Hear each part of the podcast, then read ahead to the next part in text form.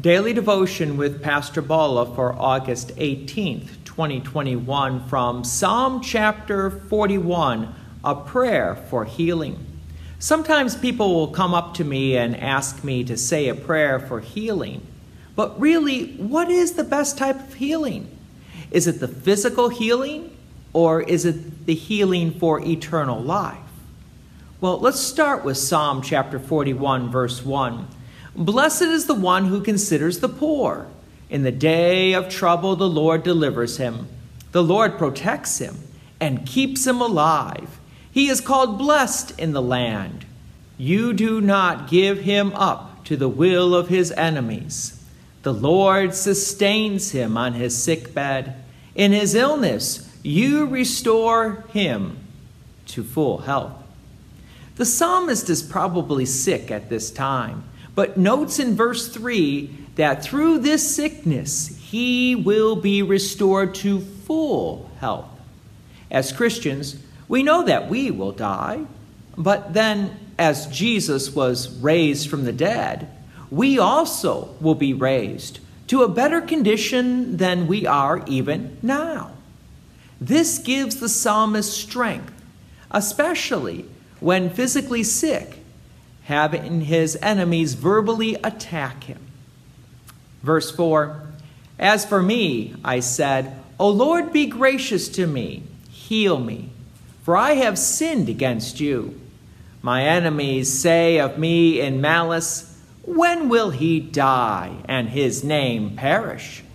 And when one comes to see me, he utters empty words while his heart gathers iniquity. When he goes out, he tells it abroad. All who hate me whisper together about me. They imagine the worst for me. Wow.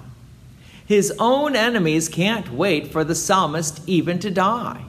It is like having a visitor come when you're sick who really doesn't care about you, but just wants to announce to others how soon they can kind of expect your death.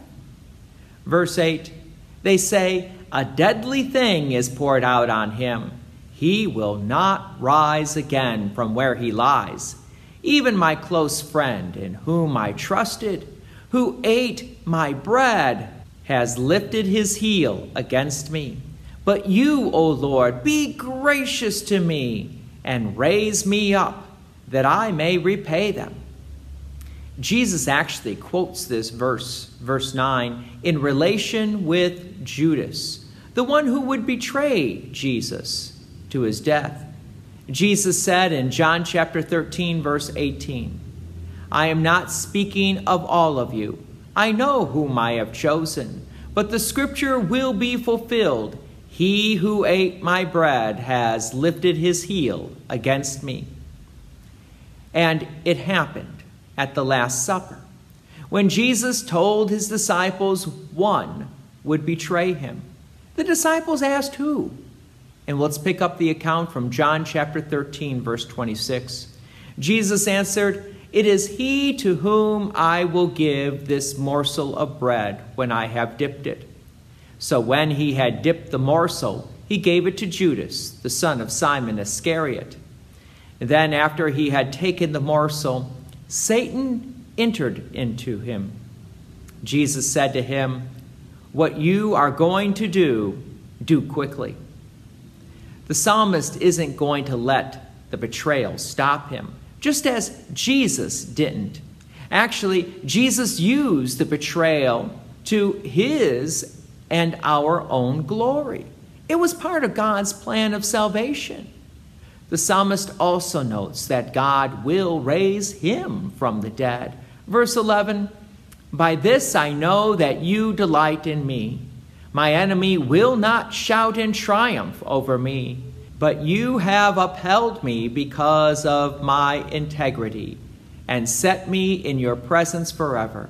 Blessed be the Lord, the God of Israel, from everlasting to everlasting. Amen and amen. God's peace and many blessings be with you. And thank you for listening. And please take an opportunity to share this message with others. If you have enjoyed these daily devotions, please consider making a donation to Peace Lutheran Church, 24024 West Main Street, Plainfield, Illinois 60544. Thank you again for listening.